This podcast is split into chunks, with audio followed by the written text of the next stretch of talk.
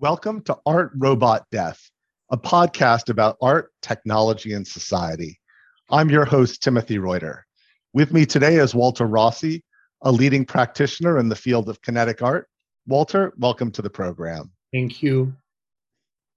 So, I wanted to interview after seeing your work at the Morris Museum. There were a couple of things that made your work resonate with me more than anything else I saw there. The first was the the range of emotions I saw in it, ranging from the humor of your New York skyline to the sense of wonder I experienced while looking at the face. A lot of the other pieces I saw seemed clever, but yours evoked real feeling in me.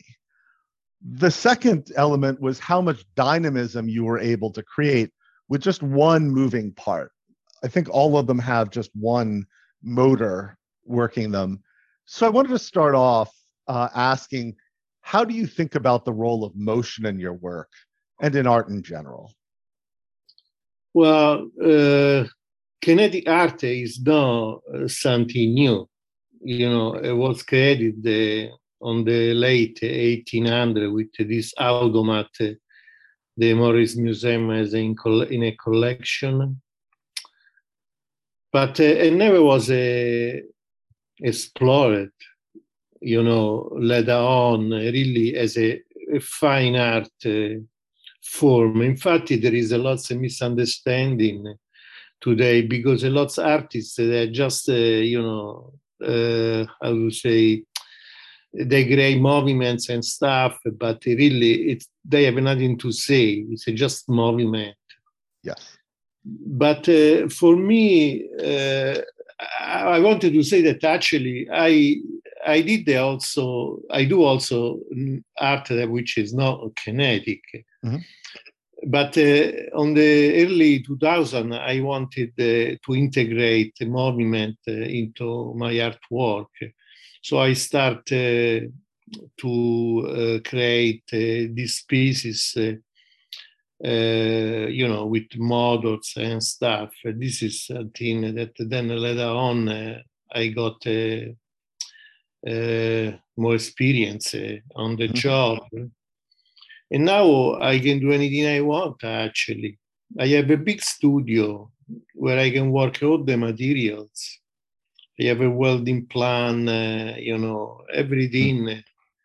So, uh, for example, one thing I bought uh, lately a Playmobil mm-hmm. toy, which uh, it's a planetary system.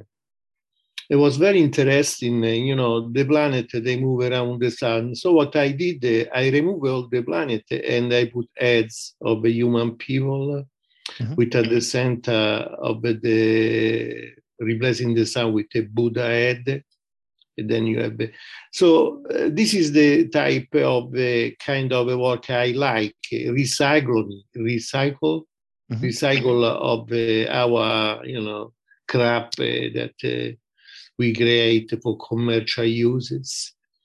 And uh, but people don't recognize too much this stuff. Not so much people but the institutions. Mm-hmm because uh, they are how to say they follow this uh, scheme of uh, contemporary art which they acquired in the 60s in the 70s and the 80s mm-hmm. in fact if we go back to that time the museum didn't have any artists in america.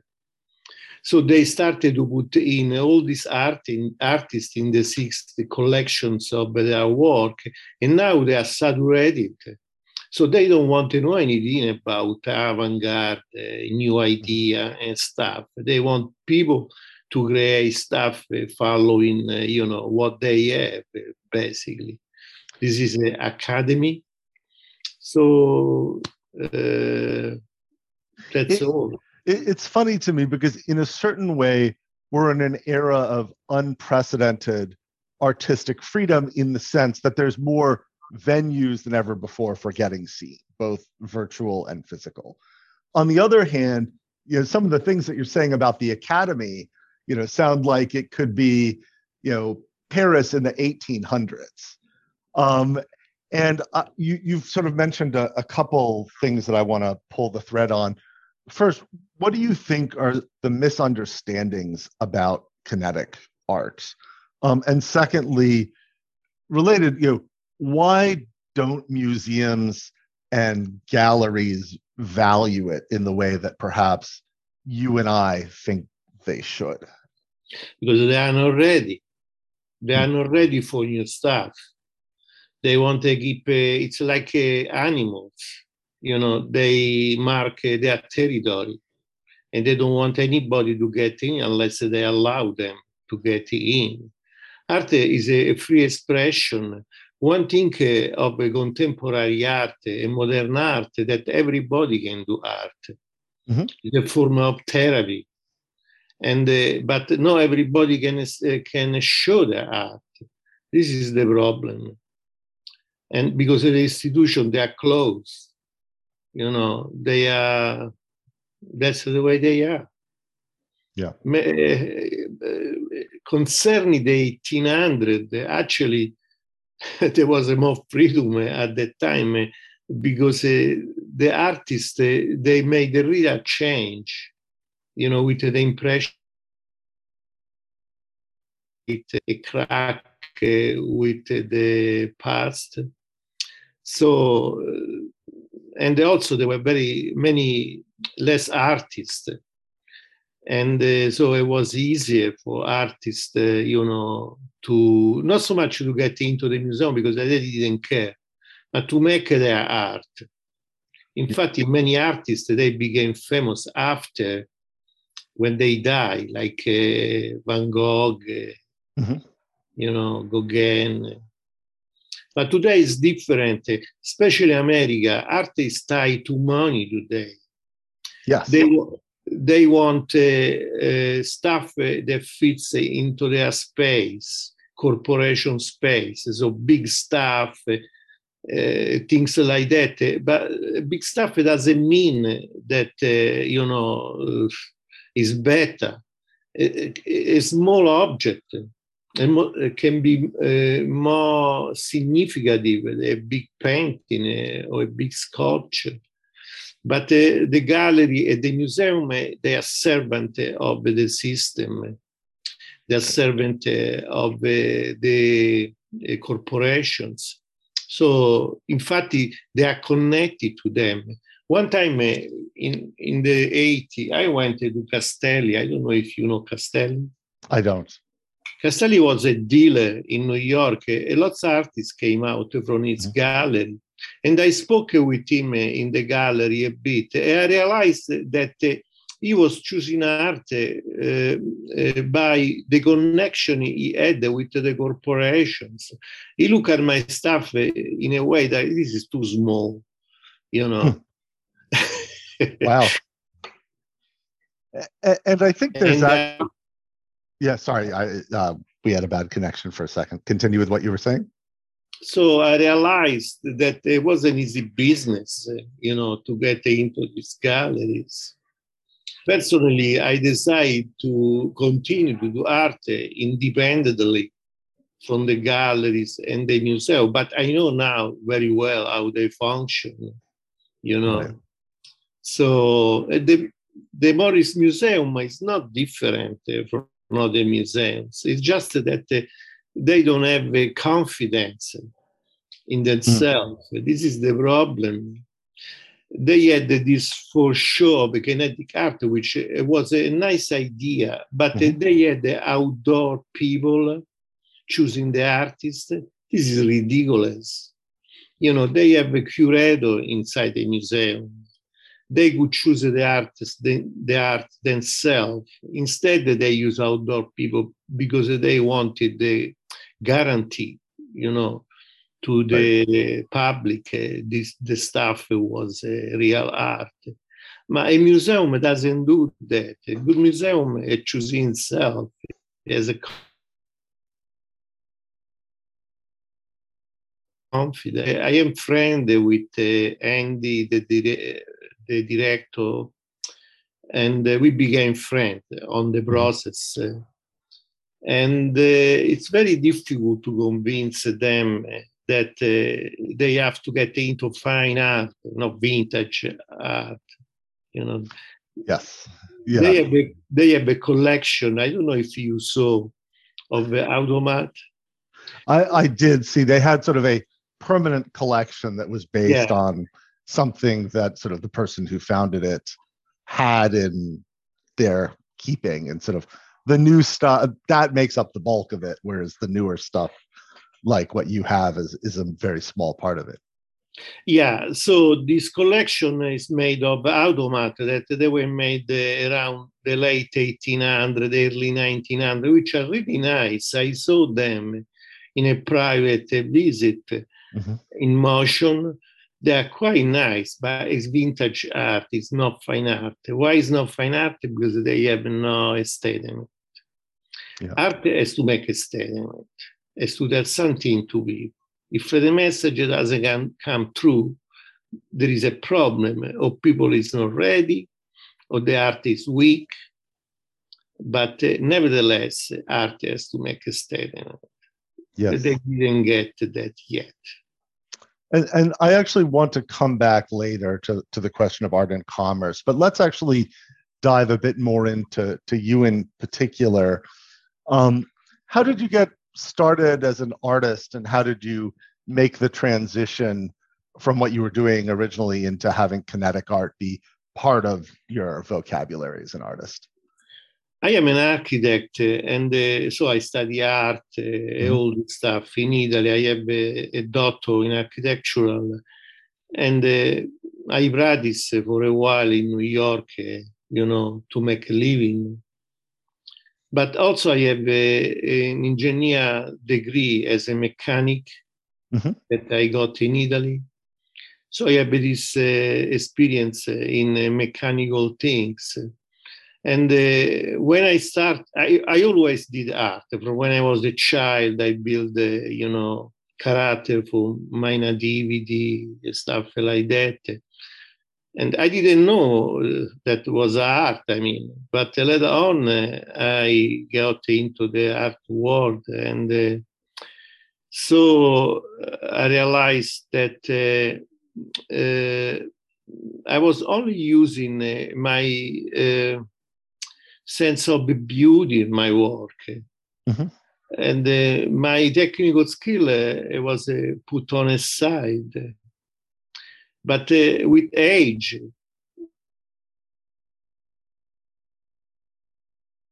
I am a same age, uh, I became more mature. And uh, so I started to use a technical skill into my art. Mhm. That's uh, how I did. The first piece was uh, the angels, which uh, it's a sculpture that attached to the wall. Then there are these angels that comes out, they open up, they they close, uh, you know, continuously, like a, a creation. It's like the beating of our art. This was uh, my first piece, which still I have.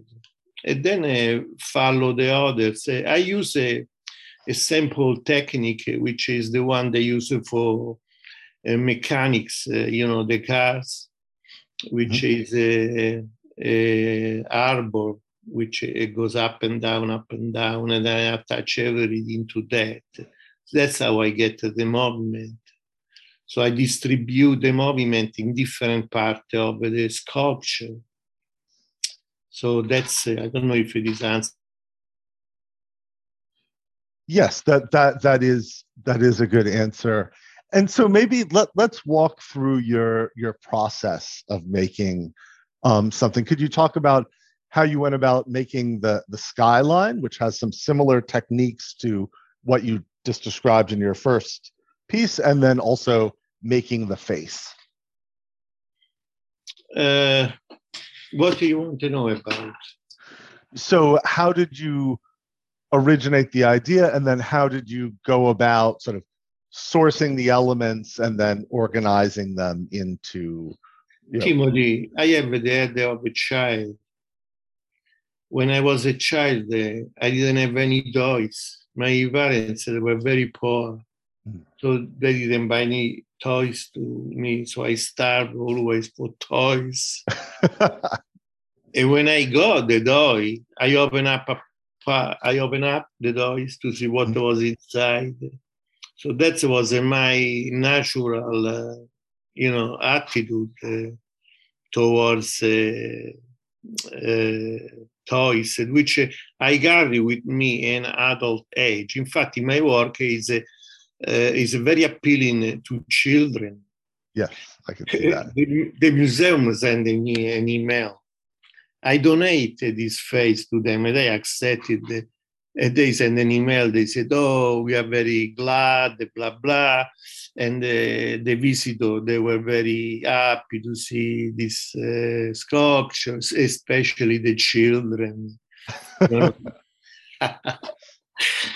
so, uh, as I said, in my mind is like a child. I look at something uh, and I think, "What can I do with this? How can I play?" My enjoyment is when I make them.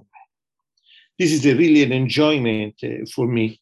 In fact, now I am doing pieces uh, with uh, uh action toys. Mm-hmm. When I go around, I buy a lots of this stuff. Then I mix them. I cut in parts. You know, mm-hmm. take off the arms, uh, the head. Then uh, I put them back in a different shape. This is for me. you know, they are not kinetic, but uh, you know, it's like a, a, a child game. You know, I use the same object that a child of ten years old uh, uses, uh, just with the skill of an adult. That's different. So, so my children are my best followers. And I would say that that very much seems like the the skyline piece which has that whimsical element and you know found pieces that then create a narrative of uh, sort of movement um, in the city. The face seems to come from a very different place that, at least as a, a viewer, seems quite psychological um, and you know reflecting perhaps the deconstruction of self. I, I don't want to impose my own framework since you're, you're the one who created it. But could you talk about the, the process that you went through for creating that? And, you know, I, I guess, you know, something that emerges from your first answer is, are you starting with an idea or are you sort of putting the pieces down and seeing what emerges to you as a narrative from them? No, I started with an idea. I visualized the object into my mind. Mm-hmm. In fact, I told you that I bought this Playmobil, uh, you know, uh, stuff, but uh, it took a long time be, uh, before I, I, I buy this uh, Playmobil because uh, I was creating the object into my mind. Mm-hmm. Then when I was ready, I said, okay, let's go, let's buy and in a short time I put together. And the same is for the other pieces. The face uh, uh, was the same. I visualized into my mind, and then uh, I started to construct. This is a, an interesting process uh, because uh, when I was younger, I wouldn't do that. Uh, the artwork came out as I was doing it. Mm-hmm. Now I am more mature. I know what I am doing. So before uh, moving, I uh, I have an abstract vision of uh, what I want to do. Then I materialized, and then on time I correct the defects. Uh, the face uh, before I arrive uh, to the kind of movement, it took a couple of years because there were problems and stuff, technical problems and stuff. Even uh, choosing the model was a problem because uh, I wanted uh, to move uh, very slowly. Mm-hmm. In fact, it does a, revolution uh, every uh, minute. And then I had to choose a model that didn't make any noise.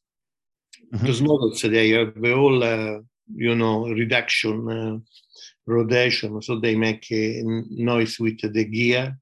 Mm-hmm. So I had to choose a model uh, that doesn't have uh, noise. The only model they were uh, the electrical model uh, with uh, alternate alternate electricity, Mhm. no direct, you know, low voltage. Right, alternating current rather than direct Right. current. So, uh, and then uh, when uh, I presented to the museum, this actually was a piece that was uh, on the wall, Hmm. at the bracket uh, attached to the wall. But uh, I thought uh, for the museum, this wouldn't be good for them. It's better I make a stand. Mhm. So I put on a stand. Then I wrote down a statement on the middle of the stand because I wanted the people, you know, to uh, to get what I was trying to say to them.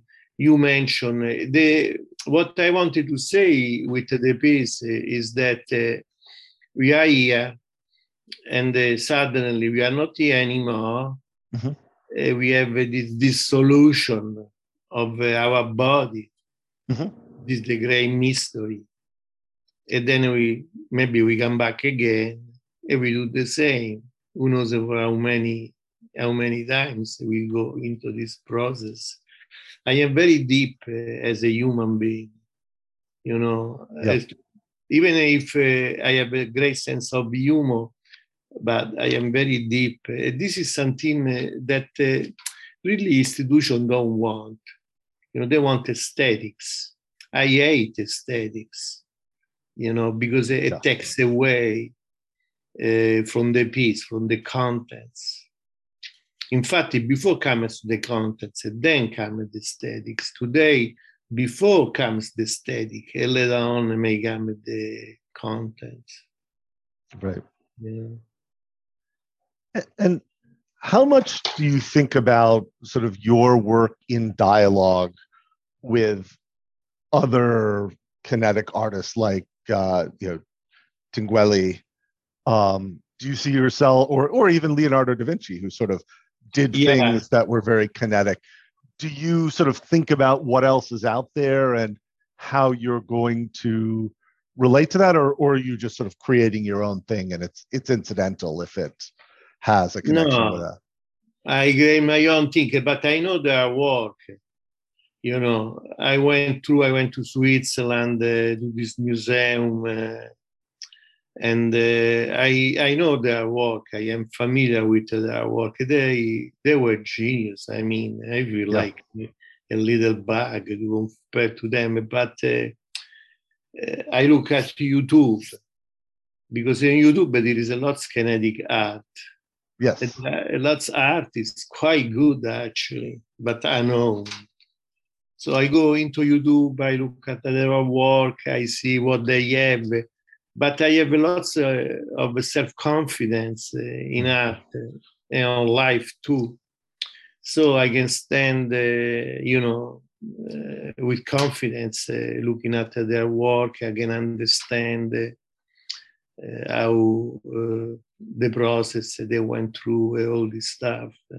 Yeah. I mean, similar to what we were saying before, when I look at the kinetic art on YouTube, I see a lot of brilliance, but I don't always see a lot of voice.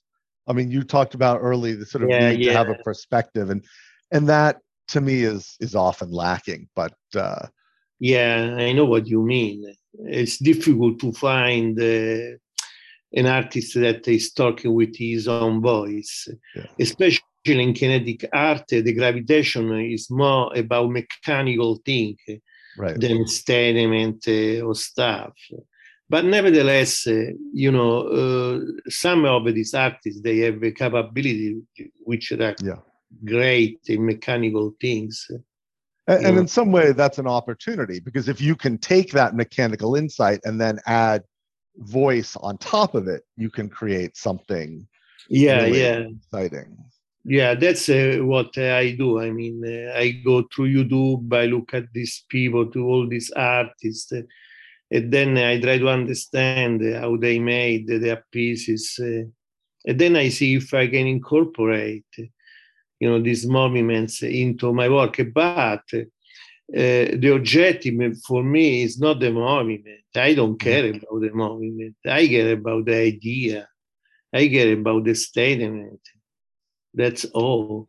If I would make my sculpture you know, with the air or light uh, or whatever I do. I don't care what I use. I care about the experiment. But just to take that idea one step further, what is it that you think you can express with motion that you can't express otherwise? Because it takes a lot of additional effort to put in the motion. So there has to be value there. Spirituality.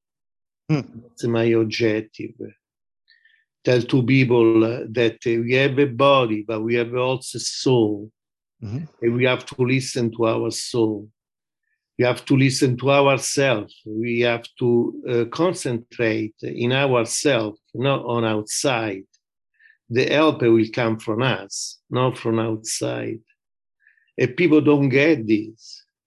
You know, they want uh, help from out they think do the UFO, maybe they may help them to solve their life or something else.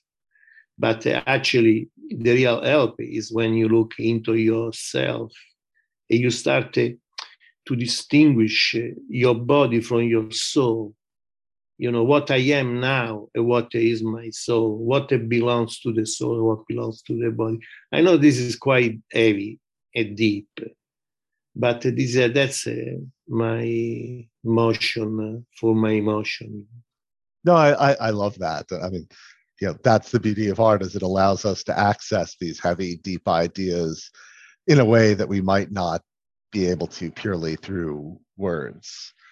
Um, so, you know, I, would like to talk a little bit about how you think regarding your techniques. Most of the interviews that I've I've done before on this podcast are people who are working with robots. Um, and the robots either are the art or the robots make the art. Um, you know, on the one hand, what you do is very boundary pushing from a, a technical point of view, and in other ways, um, you know, there's some traditional elements to it, getting a lot of motion from a single motor, you know, using uh, a kind of um, you know wire, which, as you said, is like something that a car mechanic might use. How do you think about, you know, the degree to which you try to evolve new techniques? You talked a little bit about doing YouTube. Um, versus... Sorry, yeah, I know that the connection isn't so good here, but how do you how do you think about using an established format that you've tried before versus pushing something new mechanically or technologically? How do you evolve your work? I use my skill. I don't have a, an electronic skill. You know, uh, I have a mechanical skill. Mm-hmm. Sometimes uh, I look, uh, I went uh, to this museum, uh, Arte Contemporary in Mannheim. There was a room where they use lots of robots. They were interacting uh, themselves. Mm-hmm. It was very nice, you know but I don't have uh, that skill. I this is a limitation that I have. That's all. I should be working with other artists that they have the skill, but uh, unfortunately, I am not so sociable, and uh, also I don't have uh, many artist friends that they have the skill. In fact, I don't have any artist friends that they have the skill. Well, perhaps you know we can talk after the podcast. I may be able to help you there or, or introduce you to to people who can. Um and you know hopefully this isn't too crass but i think it is an under discussed thing in in the field of art. How do you make money? How do you sustain yourself as an artist? I was just i was working i had a company in the past, uh, before I was making the neon signs, I had a company. Mm-hmm. and uh, in fact, in my studio, I have a big plan to make a neon signs. I still do for not for business, uh, you know, for art. I did a lot of art uh, for the artists with neon. Mm-hmm and uh, later on uh, i got into more architectural work interior design uh, furniture and stuff because my wife she was marketing my work so uh, i could uh, you know have contact through her. She passed away 15 years ago and so i stopped to work. But by the time I made enough money not to work anymore. So today I don't work. Uh, I just use my saving.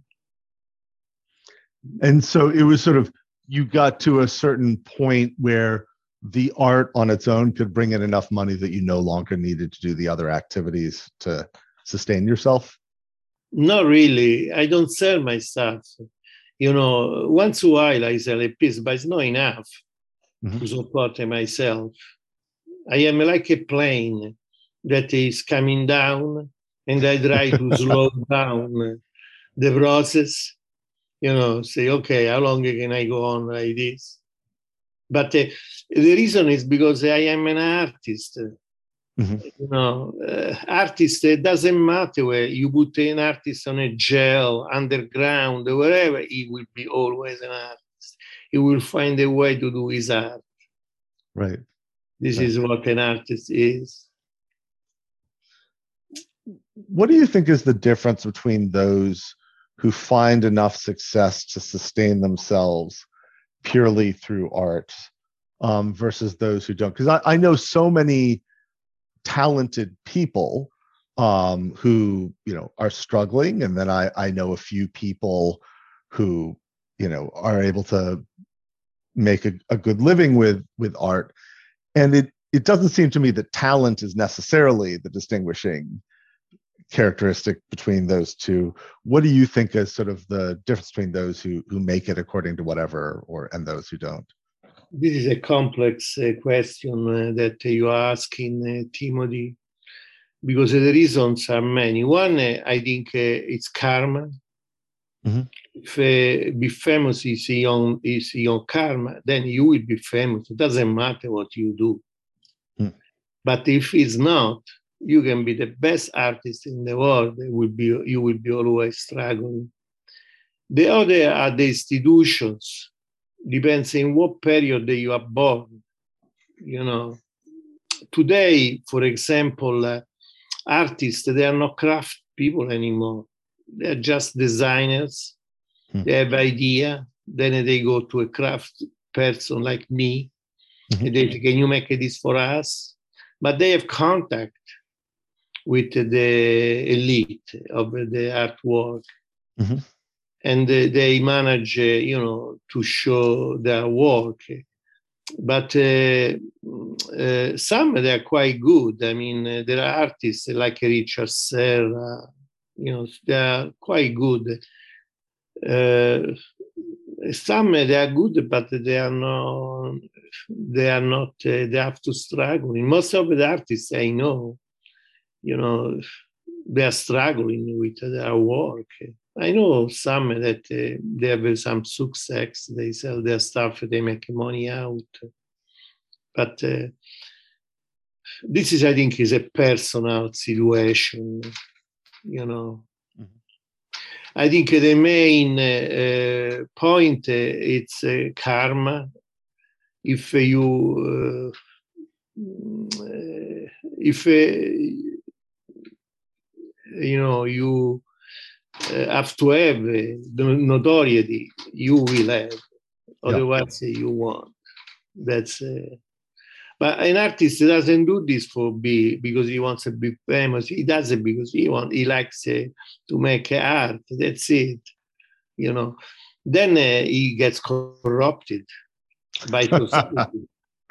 Yes. You know and many artists uh, most of the artists that uh, they get famous in their lifetime, they stop uh, to be creative. They just make uh, the same thing all over because that's what they sell. And that's what the gallery requires to them.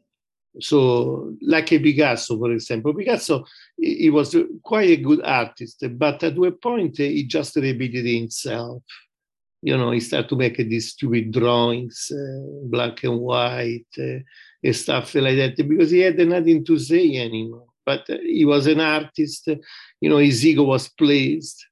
So, mm-hmm. so, but uh, uh, also their ego, you know, they think uh, that they are super artists, you know, when they get some uh, success and stuff like that. This I know a lot of them. Yeah. Uh, but, uh, I imagine it's hard when everybody is telling you you're a genius to not uh, believe that yourself, since it's a nice thing to hear.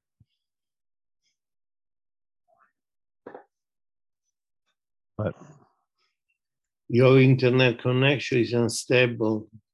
Uh, I I hear you now. Um, so let's actually talk a little bit more about the the institutions. Are there any galleries or museums that you think are really doing right by kinetic or avant-garde art? Um, or do we need to make a, a, new set of institutions and what would those look like? Not that I know. I went uh, years ago to OK Harris. I don't know if you know the West Broadway. It's a famous gallery. The name is OK Harris. OK Harris. Okay. Down West Broadway, in Manhattan. They are around from the 60s. So they have a long history. I went there, I show my work, and this guy said, Well, your work is not right for my gallery, but uh, he said, You have a talent, uh, you should go to Chelsea mm-hmm. and find a gallery. He said, uh, You know, there are thousands of galleries in Chelsea. He said, the four, or four, four or five galleries will be interested in your work out of a few thousand. So it's like, a, you know, try to get a needle uh, from uh, something uh, gigantic. Right. Yeah.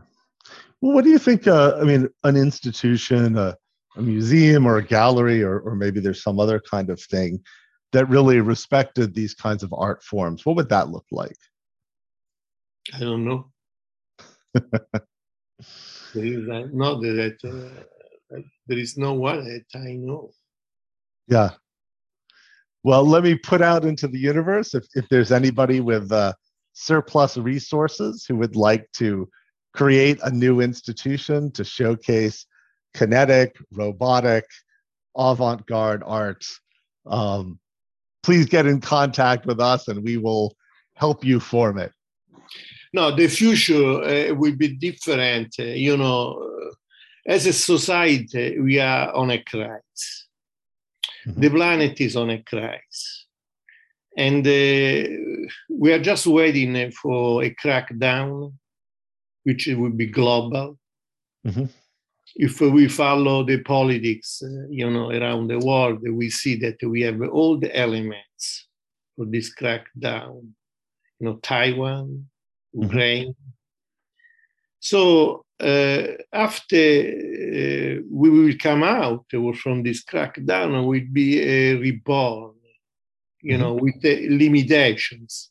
Maybe we will have to live on underground, you know, locations. Mm-hmm.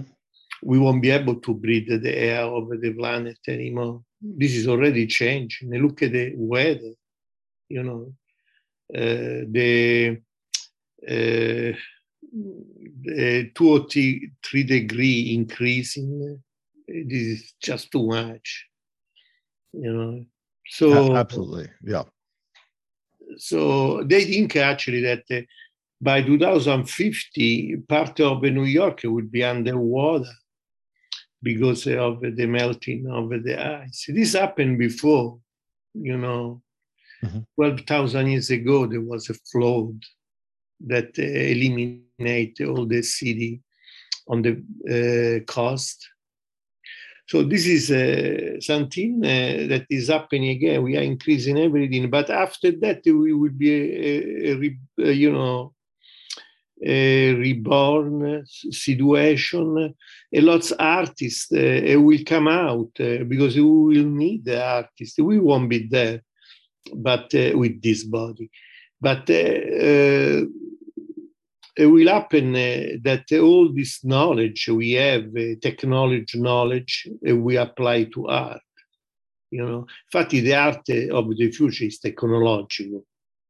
But we have to solve uh, problems uh, uh, like to be able with our body.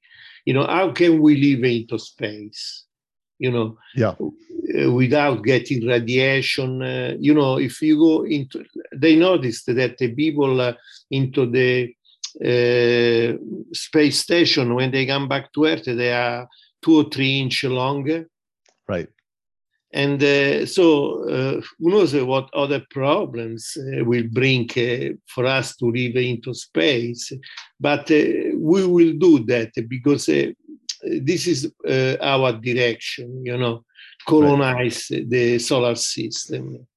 And just as a small note, I have a whole other podcast on that topic about becoming a multiplanetary species. So I'm really interested that you came up with that uh, without me leading you you towards it because I, I agree with you. That's that's part of the direction that humanity needs to go in.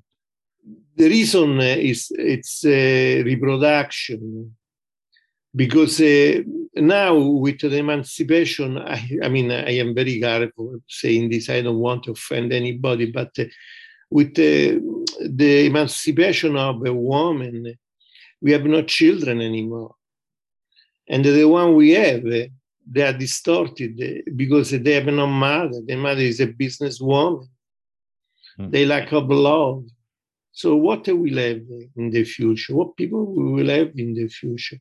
So uh, we will have to uh, eventually use uh, other species, uh, you know, modify, uh, giving a part of our DNA to other species in order to survive. I am talking about uh, 1,000 years ahead of us. Mm-hmm. So this is uh, how nature uh, spread life into the universe yes. in this abnormal way.